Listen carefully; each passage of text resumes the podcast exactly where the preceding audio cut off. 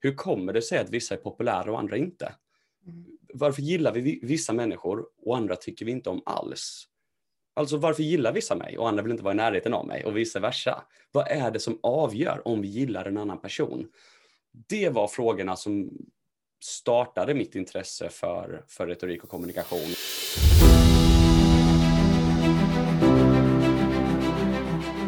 Hur optimerar företagare, chefer och entreprenörer lönsamhet, struktur och meningsfullhet för att uppnå maximal kund och personalnöjdhet samtidigt som de fortsätter att utvecklas? Vad är det som separerar en bra ledare från de allra bästa? Den här podden kommer att ge dig svaren genom intervjuer och samtal med de bästa. Jag heter Ingela Faglund. Välkommen till Mentorpodden av ledare för ledare. Hej allesammans och hjärtligt välkomna till veckans avsnitt av Mentorpodden av Ledare för ledare. Idag har jag den stora glädjen att få ett samtal med retorikkonsulten Pontus Kristoffersson. Jag är jätteglad. Vi ska prata kommunikation, något av eh, det som jag gillar mest av allt här i livet. Så varmt välkommen Pontus till Mentorpodden. Tusen tack, det är kul att vara här. Jätteroligt. Och som sagt, jag undrar om du håller med mig om jag säger att eh, kommunikation och retorik, det är kanske det roligaste, men också ett av de svåraste sakerna här i livet. Jag, jag håller med dig och jag skulle också lägga till det viktigaste. Det är en av de där mjuka egenskaperna som kanske inte alltid mäts, men som vi kan se är helt avgörande oavsett ifall vi kollar på våra egna relationer tror jag alla vet om att kommunikationen kan krocka ibland. Mm. Men även på arbetsplatsen i möten, presentationer, förhandlingar och så vidare. Så jag ser det som en ynnest på riktigt att, att få jobba med det här för att det känns verkligen som en hobby att få grotta ner sig och lära sig mer och förstå hur vi människor funkar både lika och olika. Mm. Ja, och det här med kommunikation, det vet vi ju de flesta om att eh, eh, det vi säger är ju inte alltid det som liksom får eh, utslag för liksom hur det blir. Hur, ser det ut egentligen? Det finns ju lite olika forskning kring det här. Vad, vad har du för ingångsvärden här? Liksom? Tänker du på just det här om man ska prata ord kopplat till det icke-verbala och så vidare? Absolut, alltså de här eh, liksom hur mycket av kommunikationen som går fram består av olika delar. Behöver mm. inte gå in på några siffror, men liksom bara sådär generellt, hur tänker du? Hur jag tänker är att varför det ofta krockar, det är för att vi inte har vad som med ett svårare ord kallas för kongruens. Alltså vi säger en sak med orden och en annan med vår röst eller med vårt kroppsspråk. Då krockar det ofta och det är då vi blir skeptiska. Antingen så här, ljög du nu? Eller, eller oj, hon verkar nervös. Och, och, det handlar just om att vi inte säger samma sak med både kroppen, rösten och orden. Och det är där jag ser det som det viktigaste de, de, flesta tänker, eller det man hör ofta är det här att kroppsspråk är superviktigt. Det är liksom en, den största delen av vår kommunikation. Det är en sanning med modifikation, för om du säger samma sak med kroppen, rösten och orden, ifall du står och helhjärtat håller en presentation eller har ett samtal och verkligen menar det du säger och fokuserar på det, då skulle jag säga att kroppsspråket står för 10 procent. Problemet blir ifall du är eh, osäker eller nervös eller inte riktigt vet vad du ska säga så att du utstrålar en kanske osäkerhet. Eh, alla har väl varit med om att man kommer på en konferens till exempel och så är det någon stackare som absolut inte vill men som ska liksom hälsa alla välkomna så de ställer sig där framför 300 personer och, och de är så nervösa och så ska de försöka peppa gruppen så blir det där Hej, jättekul att vara här. Eh, jag känner mig otroligt eh, peppad för att, och så vidare. Och det är ingen som känner igen. engagemanget. Ja. Eh, och, och det är just för att de säger en annan sak med kroppen och rösten än med orden. Och det vi kan se där är att om vi inte har den här kongruensen, då kommer vi alltid gå på kroppen först, sen rösten och sist orden. Så sanningen med modifikation ligger i att om du säger det du menar och verkligen får fram det, då står kroppsspråket för 10 procent. Men ifall det inte stämmer överens någonstans, då står kroppsspråket för 90. Det här är eh, påhitt, alltså ta inte de här siffrorna ordagrant, utan det är mer ett tankesätt. det är ingen eh, validerad forskning bakom, utan det är kanske en, en fingertoppskänsla du har efter att ha sysslat med det här i eh, flera år. Du har ju jobbat med det här sedan sen länge tillbaka. Bara koppla på det, det du säger, det är ju intressant att få, få liksom de här eh, proportionerna trots allt. För att när man ser den här personen som står där och ska hälsa välkommen och, och det inte är synkat i kropp och det man säger och i rösten. Tänk, då sitter 300 personer som i sin tur har skapat sig ett filter, skapat sig en bild utav en tolkning utav vad det är som händer Eh, så, som, det kan ju vara 300 olika tolkningar, vilket, vilket det ju är. Eh, och, och, det blir ju liksom en komplex eh, sanning att sen försöka reda ut hur var det egentligen. Ja. Är, du, är du med på liksom problematiken? Ja, absolut. Gör ja. gärna det. Eh, för, för där finns det faktiskt forskning som är väldigt spännande. Eh, de gjorde, det var ett franskt forskningsteam, eh, ledaren där, han hette Yuri Hasson. Och de skulle kolla på just hur hjärnan reagerade på kommunikation. Så vad de gjorde var att de, de tog en presentatör eller en talare som ställde sig framför en stor grupp med människor då. Och sen så satte de en MRI-scanner, alltså en hjärnscanner, på alla människor i publiken. Wow, vad häftigt. Och så mätte, ja, jättehäftigt. Och så mätte de då under hela det här talet eller presentationen, vad, vad händer i hjärnorna hos alla de här människorna?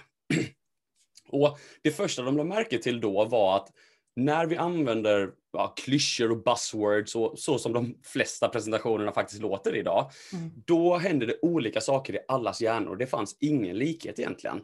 Och det forskarna kom fram till då var så här, det här kan bero på en av två saker. Antingen så uppfattar alla det här olika, lite det du var inne på. Mm. Inte bra. Och det andra är att eh, de fokuserar på något annat och lyssnar inte på det du säger. Mm. Mm. Inte heller bra. Mm.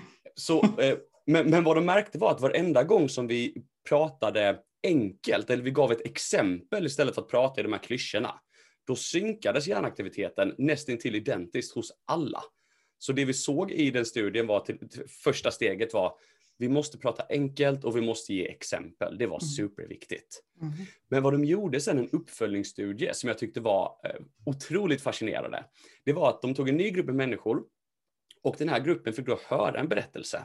Och kortfattat vad berättelsen var, var att det är en man som går på fest och mitt under festen tappar han bort sin fru. Och då ringer han sin bästa vän och frågar, har du sett min fru? Men innan den här gruppen går in och hör den här historien så delar de upp gruppen i två.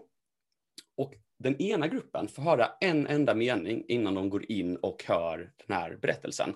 Och det är, bara så ni vet så är frun otrogen med den bästa vännen. Välkomna in! Och den andra halvan får också höra en enda mening och det är, bara så ni vet, i den här berättelsen, eh, frun är lojal, men mannen, han är väldigt svartsjuk. Välkomna in. Och sen så fick de då höra exakt samma berättelse på samma sätt samtidigt och så mätte de hjärnaktiviteten. Och vad de såg då var att kollade de i gruppen så var hjärnaktiviteten fortfarande då näst intill identisk. Men i de olika grupperna helt olika på grund av en enda mening innan. Och när man bara berättar historien så kanske inte det låter så konstigt. Men om vi drar det till en större kontext. Säg att det börjar en ny kollega på jobbet och så hör du en kollega säga ja, jag har hört att det är en riktig latmask. Helt plötsligt kommer du få en helt annan uppfattning första gången du träffar den här personen för att du har fått höra den där enda meningen. Så det är så lätt att tro att en situation är tydlig men bara en enda mening inför den situationen kan totalt påverka hur vår hjärna reagerar på exakt samma information. Mm. här ser man ju verkligen vilken vikt orden har en liten mening ger ett utfall som färgar eh, på det här sättet. Det är någonting att tänka på, eh, speciellt när vi tar emot nya medarbetare. Det händer ju väldigt ofta att man kanske eh, lite lättsamt många gånger presenterar, det är Janne där borta, du vet, ja, du behöver inte bry dig om honom, han, han är sån liksom, och, och Lisa, du vet, ja, hon är på sitt sätt. Alltså det, det Det behöver inte ligga så mycket uppsåt bakom, men Mm. eh, vi behöver faktiskt vara lite varsamma med eh, vad vi säger och, och hur vi säger. Jättebra exempel, vad, vad, vad tydligt det blir just när du ger exempel. Och dessutom säger du att vi kan förbättra vår kommunikation genom tydlighet och ge exempel. Så det tar vi med oss i verktygslådan tycker jag. Eh, jättebra. Handlingskraftigt och, och användbart. Men eh, om vi backar tillbaka det här bandet och ditt intresse för eh, ja, kommunikation, retorik, eh, den här vägen du har kommit in på. Var, var börjar den resan någonstans Pontus?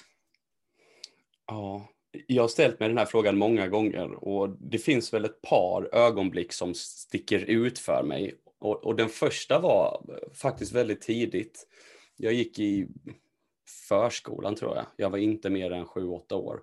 Och eh, när jag var liten så var jag, jag hade runda kinder, jag hade glasögon och jag var absolut inte den mest utsatta i skolan, det är inte det.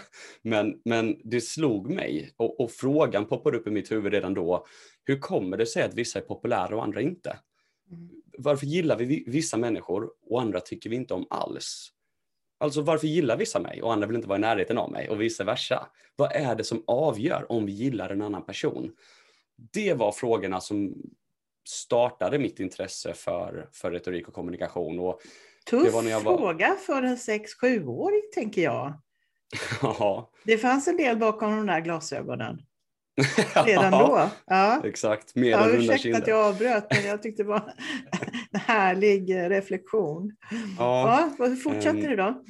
Ehm, nej, och sen nästa touchpoint är när jag är ungefär 14 år. Då köper jag min första bok på ämnet och det var en bok av Henrik Fexeus som pratade om undermedveten påverkan. Och det var väl där mitt intresse kickade igång på riktigt. Eh, Efter den boken så började jag läsa allt inom kommunikation, ledarskap, retorik, psykologi. Jag ville verkligen förstå de här bakomliggande mekanismerna. Jag- var otroligt intresserad av snarare egentligen psykologin. Varför reagerar, reagerar vi på det här sättet? Det var jag otroligt intresserad av att lära mig. Så att psykologin och kommunikationen har alltid legat tätt tillsammans för mig. Jag tycker inte vi kan kolla på det ena utan att samtidigt kolla på det andra. Utan vi behöver båda två för att få den här förståelsen för en situation till exempel. Och um, jag började läsa, jag började läsa på universitetsnivå till slut också. Och eh, det var väl någonstans i slutet där av mina universitetsstudier. Jag läste tre år universitetsnivå retorik och sen beteendepsykologi vid sidan av också. Och där precis i övergången mellan universitetet och arbetslivet så hamnade, ja, det, det hände ett par saker i, privat. En, eh, framförallt så var det en vän till mig som på en, eh, på en resa utomlands eh, dog ganska oväntat. Och eh, jag vet inte hur det är för dig eller för er som lyssnar, men jag växte upp med en otrolig odödlighetsbubbla. Alltså det fanns inte i mitt huvud att någonting egentligen var farligt. Det kanske var farligt för andra, men jag är odödlig. Det var väl inte de orden man sa till sig själv, men det var kontentan av det. Och eh, det var som att i ett ögonblick så liksom var det någon som slog hål på den.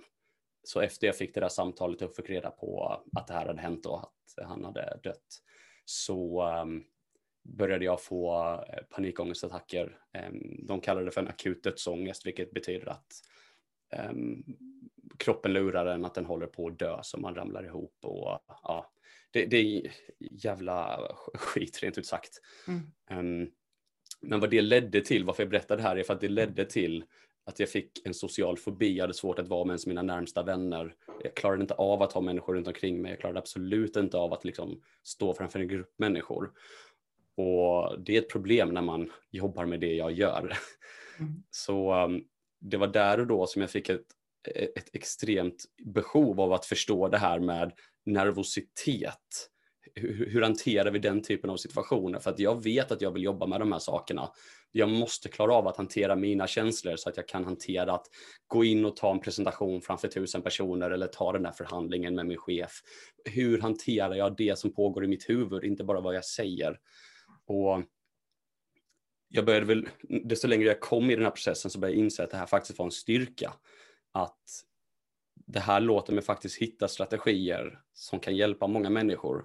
För var det någonting som verkligen slog mig under mina studier och när jag läste på om det här var att när det kommer till nervositet så är nästan alla tips som finns där ute rent blaha. Träna mer, eh, föreställ publiken som nakna. Det, det, var liksom ingenting konkret att ta i, det var inga genuina tips, det var bara saker som folk hade slängt ihop för att kunna sälja en bok kändes det som. Och jag ville verkligen, verkligen förstå hur ser processen ut? Så då började jag träffa psykologer och människor som är duktiga på den delen och plockade in strategier för hur kan vi verkligen hantera det här? Och då var min första ambition att hjälpa mig själv. Och mm. på den vägen så hittade jag också strategier som jag visste jag kunde hjälpa andra med för att jag själv gjort den här resan. Um, så det här var för sju år sedan ungefär och sedan dess har jag då jobbat med att utbilda människor i ja, både nervositetshantering då, men mycket då presentationsteknik och förhandlingar och olika kommunikativa situationer. Mm. Vilken spännande resa och eh, vilket eh, spännande och bra eh, slut, eller i alla fall eh, fortsättning på den här resan, att du har då hittat strategier och kunnat hjälpa dig själv. Nu blir man ju nyfiken i en strut här och undrar, mm. eh, kan du dela någon av de här strategierna för att nervösa? Det tror jag att vi är alla vid olika tillfällen. Eh, mm. vad, vad, vad, kan en, en vanlig strategi, ett vanligt utmaning som man har, eh, hur kan ett sådant case se ut? Mm, eh, Låt mig dela med mig av två strategier, för det är de två jag märkt mm. fungerar absolut bäst och de jobbar väldigt bra med varandra. Ehm, den första, den handlar om att när vi kollar på vad nervositet faktiskt är så de flesta har en missuppfattning kring vad som faktiskt försiggår i vårt huvud. De flesta tenderar, om man ställer dem frågan varför du är nervös, så brukar det landa i någon form av erfarenhet. Jag höll en presentation i skolan, det gick åt skogen och skrattade åt mig och sen dess har jag tyckt det var jättejobbigt. Mm. Ehm, men kollar vi vad som händer, kollar vi på forskningen så ser vi att nervositet kommer inte ifrån en erfarenhet, det kommer från en osäkerhet. Och kan vi plocka bort osäkerheten så har inte nervositeten och plast att växa sig fast. Så istället för att jobba med den faktiska nervositetshanteringen så är det en väldigt smart strategi att ta bort osäkerheten så att nervositeten inte får plats ens. Och vad jag menar med allt det här, det är, för att ta ett konkret exempel, de flesta människorna är rädda för att få en blackout. De är rädda för att få en fråga de inte kan svara på. De är rädda för att tekniken ska strula. Men sanningen är att vi inte rädda för de här tre sakerna. Vi är rädda för att få en blackout och inte ha en aning om vad vi gör då. Vi är rädda för att få en fråga vi inte kan svara på och inte ha en aning om vad vi gör då. Och samma med tekniken. Det är osäkerheten kring hur vi hanterar situationen som är problemet, inte situationen i sig. Och det är det som är den stora skillnaden mellan folk som är erfarna och liksom hållit presentationer i 10-15 år och någon som precis börjar de som är erfarna, de har ju gjort alla misstagen och lärt sig den hårda vägen. Så här gör jag ifall jag får en blackout. Så här gör jag när jag inte kan svara på en fråga. Och därför är inte de rädda för att en situation ska uppstå.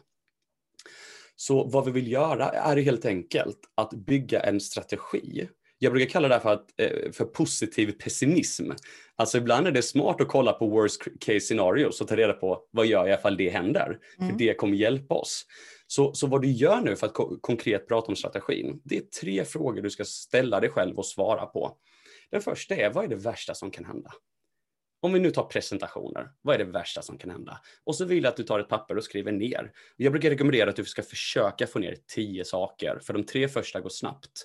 Men när du funderar ett tag sen, då kan du komma på ett par extra saker som är jätteviktigt att jobba med när du har fått ner dem på papper, vad ni kommer att märka, det är att bara att få det på papper kommer göra det lättare. För att det här vet från massa andra ämnen som målsättning och så vidare. Vi kan se på det mycket mer objektivt om vi får det ur vårt huvud och ner på papper. Så det är ett jätteviktigt steg, bara det.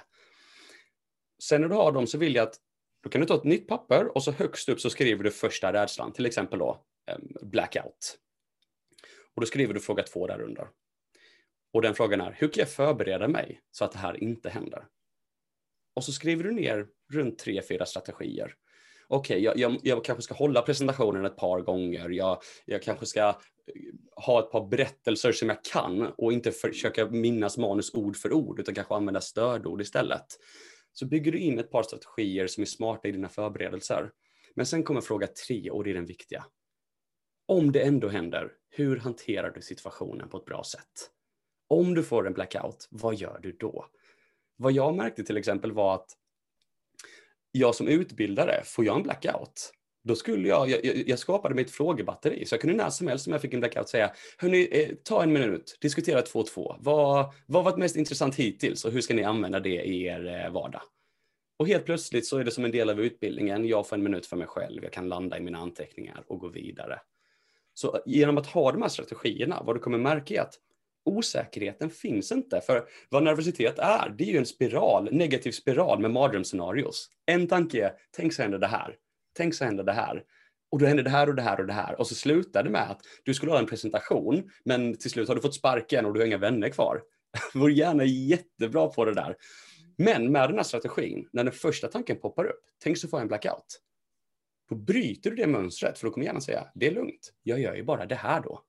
Och så hamnar du inte i den där spiralen. Så det är det första. Ge dig själv 30 40 minuter och gör den övningen. För jag lovar dig att du kommer känna en helt annan trygghet bara från den. Och ska jag hoppa in direkt på strategi två här? Den går lite snabbare att berätta, men kortfattat. Mm. Ja, här man psykolog... blir ju jättenyfiken. Det, det, ge, ge oss de här strategierna, tänker jag. jag ska ge dem. Um, så den andra strategin, det var när jag pratade med en psykolog som sa till mig att vi har helt missförstått hur eh, våra känslor funkar. Och en av de största missuppfattningarna är att vi har negativa känslor. Det finns inga negativa känslor. Däremot så finns det varningssignaler. När du blir nervös för en situation så är det din kropp som säger åt dig att eh, du, det här är potentiellt en farlig situation. Är du säker på att du ska göra det här? Och det handlar ju om att rent evolutionärt så är det här inbyggt i oss, att det är hotfullt att ställa oss framför flocken. Och då varnar vår, vår hjärna oss, eller vår kropp oss att så här, det här är farligt, ska du verkligen göra det? Och den vanligaste strategin vi har där, det är att antingen trösta oss själva och säga det kommer gå bra, det kommer gå bra. Tänk inte på det, tänk på något annat. Och så skjuter vi bort den tanken och fokuserar på något annat. Men om vi nu ser på de här negativa känslorna som varningssignaler istället, så inser vi att det är ganska dumt att ignorera varningssignalerna. För vad gör kroppen nu? Den höjer volymen, den skriker, lyssna på mig. Så nu darrar dina händer och knäna skakar också. Den skickar högre och högre och högre signaler för den vill bli hörd. Så vad vi måste göra, det är att göra det mest kanske motsägelsefulla. Alltså det vi inte vill göra. Istället för att fly från tanken så vill vi gå rakt in i det jobbiga. Jag brukar kalla det här för att göra en body scan. Inom meditationen är det ganska vanligt att man gör något sånt i början, att man börjar högst upp på huvudet och så ska man liksom gå igenom hela kroppen och känna hur det känns överallt. Så vad du gör när du gör en sån här body scan, det är att du letar genom hela kroppen och frågar dig själv, vart sitter nervositeten? För de flesta så brukar den sitta som ett tryck över bröstet eller en klump i magen. Och när du väl hittar den så vill jag att du känner den och du känner hur jobbig den är. Gå in rakt i den jobbiga känslan och nästan så att du försöker förstärka den. Alltså verkligen fokusera på den. Och vad du kommer märka att gör du det i säg 6 till 8 sekunder så kommer du märka att den flyttar på sig. Så sitter du i magen först, kanske den går upp till bröstet och då vill jag att du bara följer efter och fortsätter göra samma sak. Fokusera på den och hur jobbig den är. Sen kommer den flytta på sig. Och så gör den så i någonstans mellan 40 och 60 sekunder. Och sen så kommer du märka hur kroppen, det är som att kroppen säger så här, jag har varnat dig, skyll dig själv. Och så slutar den skicka ut de här impulserna.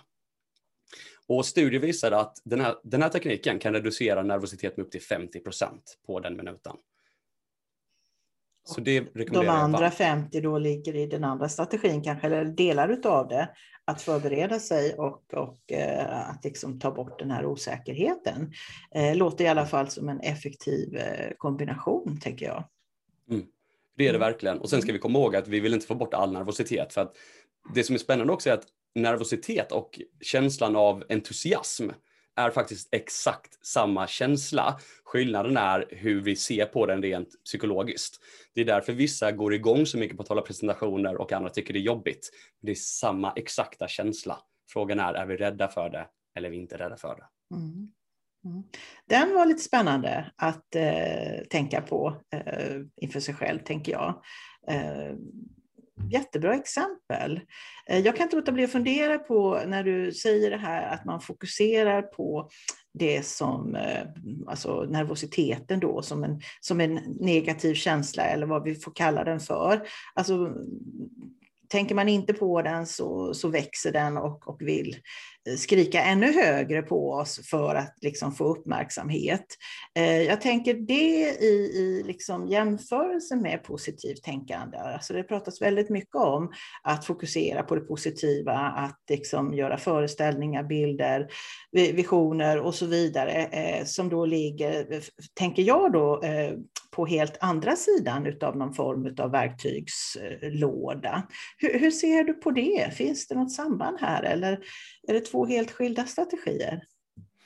Nej, jag skulle säga att det, det kan ju låta som att det är två helt skilda strategier, men jag skulle snarare säga att det är två sidor av samma mynt. För jag tycker det är skitviktigt med det här ja, men positivt tänkandet eller för mig då som jobbar med de här situationerna, att bara föreställa sig att så här, jag håller presentationen, det går bra, jag ser det framför mig. Jag tror det är otroligt viktigt för vi kan verkligen se det här och det har säkert en tidigare gäst pratat om att vi måste skapa minnesbilder i framtiden för att det är det som hjärnan kommer påminna sig själv om. Och då landar vi i det här, kommer vi vara entusiastiska eller nervösa? Då går vi in och letar efter de här bilderna och har vi varit bra på att visualisera så kommer vi förmodligen klara det bättre och trivas bättre i det. Men det här är snarare, när vi då visualiserar det här, så är det så lätt att vi hamnar i tänk så händer det här. Vår hjärna är ju designad för att leta, till, eh, leta problemen, faran. Det måste vi få bort först. Så det här var någonting som jag hittade då under den här processen när jag själv hade problem. Och det jag insåg var det att ja, det är jättebra att leta i framtiden, det är jättebra att sätta mål, men om vi ska prata om att sätta mål, anledningen varför vi inte når våra mål, det är nästan alltid för att vi har någon rädsla eller något problem i vårt bagage. Och då säger jag, varför inte vända oss 180 grader, kolla på problemet och lösa det, så att vi kan nå målet. Och den delen tycker jag är jätteviktig och den missar de flesta när vi bara pratar om att visualisera framåt. Så jag tycker vi behöver kombinationen där. Mål är superbra, vi ska ha det, vi ska blicka framåt, visualisera. Men om vi bara gör det, då blir det just det här som många som är men, lite emot positivt tänkande och tycker det är lite klyschigt. Det är ju just det att så här, men det händer ju ingenting bara för att du tänker positivt. Vi måste vara eh, rationella i liksom hur vi jobbar. Och då tycker jag att den här kombinationen, det, det, är det ultimata vi kan göra rent mentalt, för då har vi både den positiva minnesbilden framåt, men vi vet också konkret hur vi löser ett problem när det uppstår. Mm. Mm.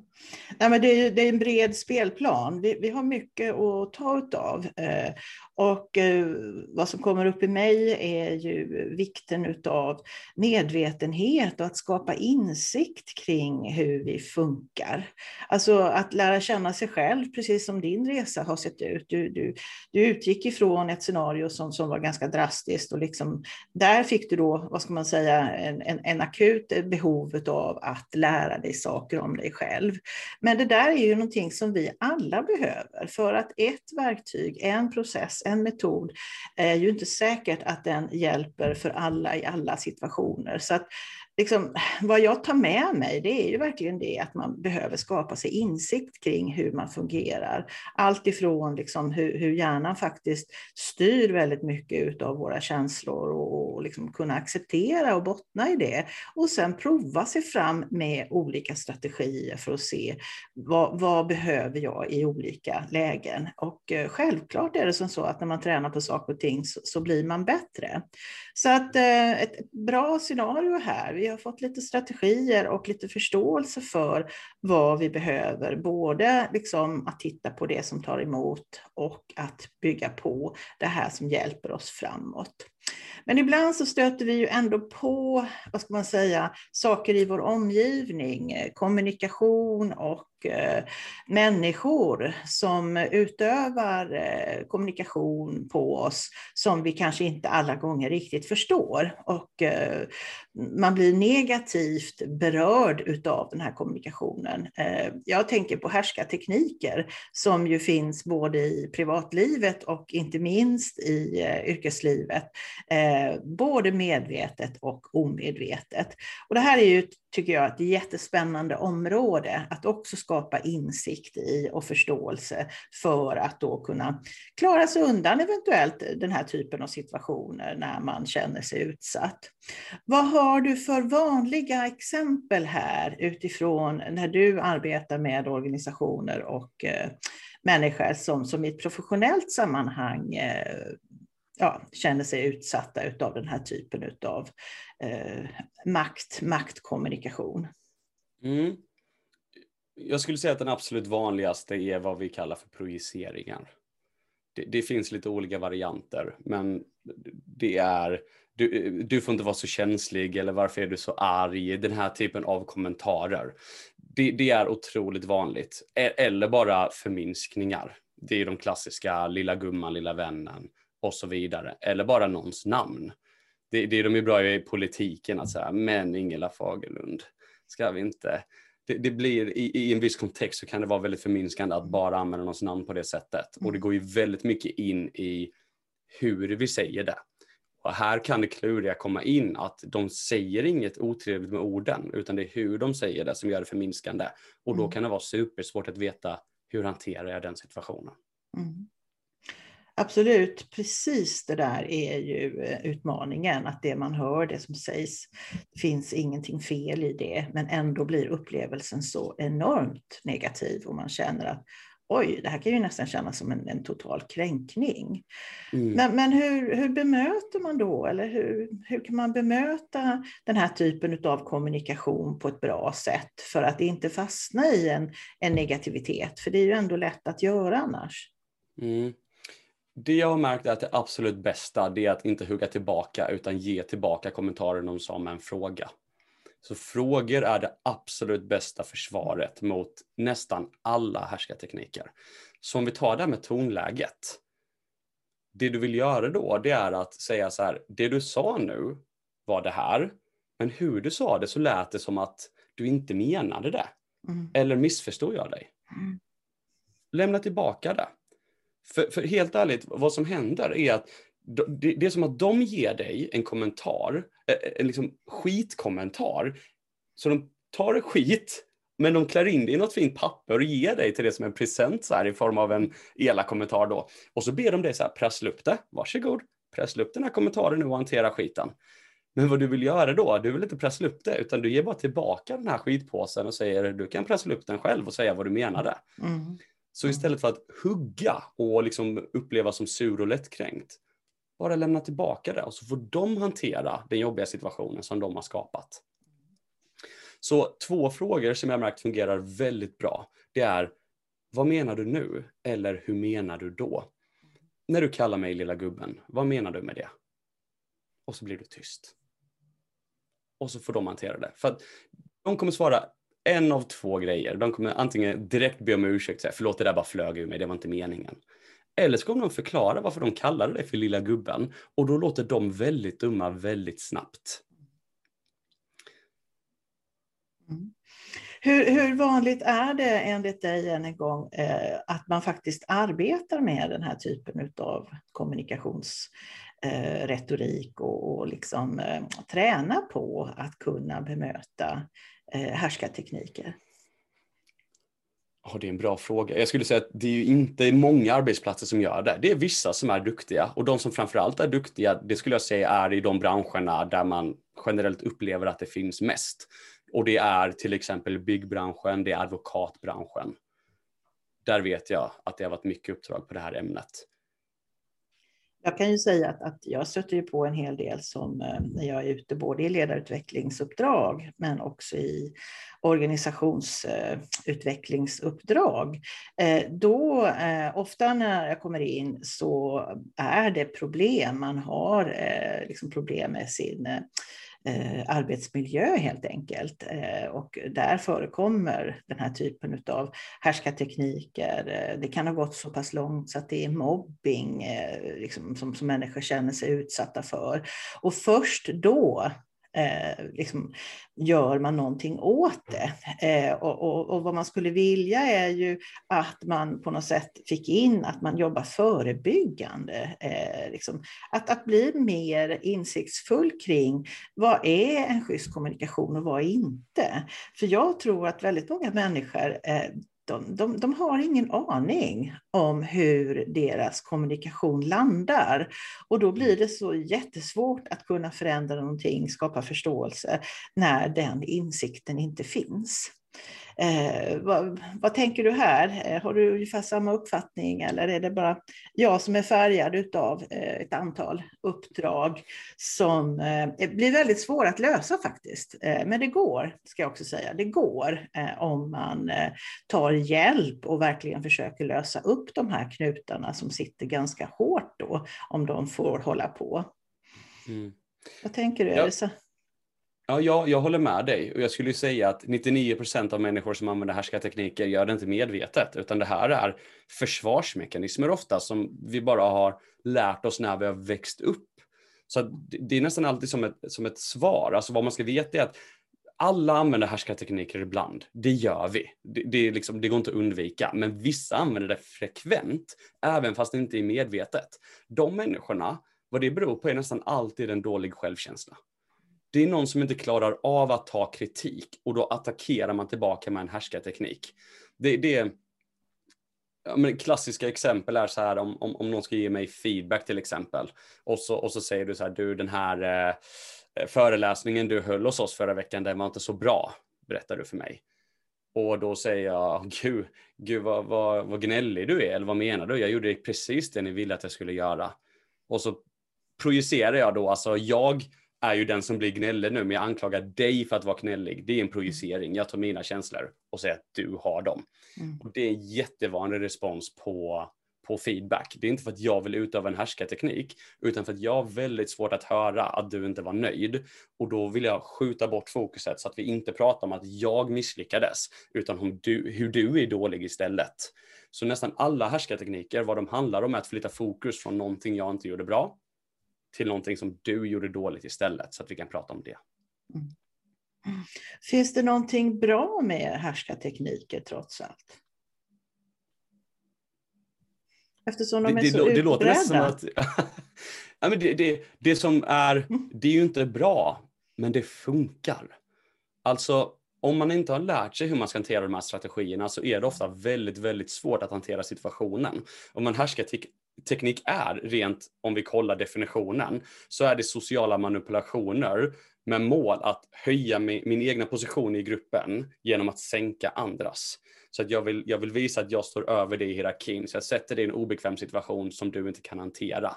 Och för många så funkar det här till en viss del för att direkt när du hamnar i ett sällskap som inte accepterar det, och det här är precis som mobbing i skolan.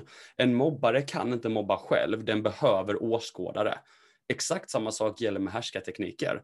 Ifall en, en mästare på härskartekniker kommer in i ett arbetslag som inte accepterar härskartekniker, så kommer den människans beteende försvinna, eller så kommer människan försvinna. Problemet är när ingen säger ifrån. Det handlar inte bara om att du, Ingela, går en utbildning hos mig och lär dig hur du ska hantera det. För det är otroligt svårt att hantera den här mobbaren eller härskaren själv. Men om ett arbetslag gör det så kan alla se till att den här personen inte kommer undan. Men för att svara på din fråga, det finns inget bra med härskartekniker, men varför folk fortsätter använda det, det är för att de flesta vet inte hur de ska hantera det och då når de ju målet som de vill med att använda härskartekniker. Mm. Hur stort problem skulle du säga att det är eh, i förhållande till det du gör? Är det liksom eh, hälften av eh, alla uppdrag som, som har en inblandning av detta? Eller hur, hur, hur skulle du säga att det, det, det tar sin plats? Fråga. Det är jätte, jag, jag, jag kan inte svara på så här 50 procent av arbetsplatser har härskartekniker. Jag vet faktiskt inte. Men jag har nog aldrig träffat en person som inte har sagt att de har blivit utsatt för den. Så på det sättet så är det, jag rekommenderar alla att bli bättre på det, för det är samma sak som vi pratar om med nervositet. När vi vet hur vi ska hantera situationen så är det lätt att göra det också. Och varför jag tycker att det är viktigt där, inte bara härskartekniker i sig, utan jag tror genuint att det största problemet vi har på arbetsplatser och i samhället i Sverige idag, det är konflikträdsla. För konflikträdsla är som en pest som sprider negativitet på arbetsplatser och i förhållanden. Där vi istället för att ta konflikter behåller dem och de växer sig starkare och starkare. Det leder till skitsnack så vi pratar om varandra istället för med varandra. Det skapar ett negativt arbetsklimat där ingen trivs, ingen vill jobba med sina kollegor. Folk mår dåligt så de blir stressade, de kan inte prestera. Det, det är en negativ spiral som oftast är väldigt lätt att hantera. Problemet är att när vi tänker på konflikter så ser vi en bild av hur man kastar tallrikar på varandra eller slår varandra i ansiktet ansiktet, När sanningen är att en konflikt kan bara vara att vi inte är överens om vilken pastasort vi ska ha ikväll och så diskuterar vi det och så hittar vi en lösning. Och vi måste se konflikter på det sättet att konflikten är inte problemet. Konflikten är ju lösningen. Vi tar en konflikt så försvinner den. Då är det löst. Men konflikträdsla är problemet, för tar vi inte konflikten, då behåller vi den. Och då blir problemet bara större och större och större. Mm. Ja, jag kan verkligen hålla med. Alltså ibland när man kommer in i organisationer och det är stora konflikter så har det verkligen i sanning börjat med en skitsak. Eh, det kan till och med vara som så att konfliktens början, personerna som ägde den från början, de finns inte ens kvar. Så att, eh, att inte ta hand om en konflikt, att, att liksom låta rädslan och skapa osunda allianser kring det här istället, eh, det, det är ju totalt förödande.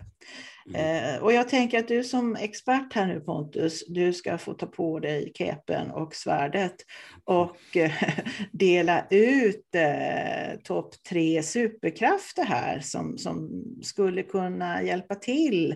Eh, och vi kan hålla oss inom den organisatoriska världen där vi arbetar eh, till att börja med. Vilka, vilka, superkrafter skulle du vilja dela ut till oss eh, för att kunna hantera det här med kommunikation och det som ingår då naturligtvis i det eh, på, på, på bästa sätt. Mm. Tänker du generellt nu på arbetsplatsen eller ska vi hålla oss till konflikter på arbetsplatsen? Nej, jag tänker generellt på arbetsplatsen. Mm. Eh, där, där, ligger ju säkert konflikter också och det behöver inte vara tre, det kan ju vara fem. Men liksom, vad, vad behöver vi stärka upp oss med? Vilka superkrafter behöver vi så att säga för att kunna tagga upp det här med kommunikation? Mm. Gud vilken bra fråga. Jag ska se om jag kan göra det här på ett strukturerat sätt. Men som jag sa, jag tror konflikter är det största problemet. Det är det jag skulle vilja råda bot på direkt. Och vad jag skulle vilja ge alla då, det är egentligen nyfikenhet. Alltså finns det en spruta, en drog jag skulle få skjuta in i allas arm, så hade det varit en dos nyfikenhet. Härligt.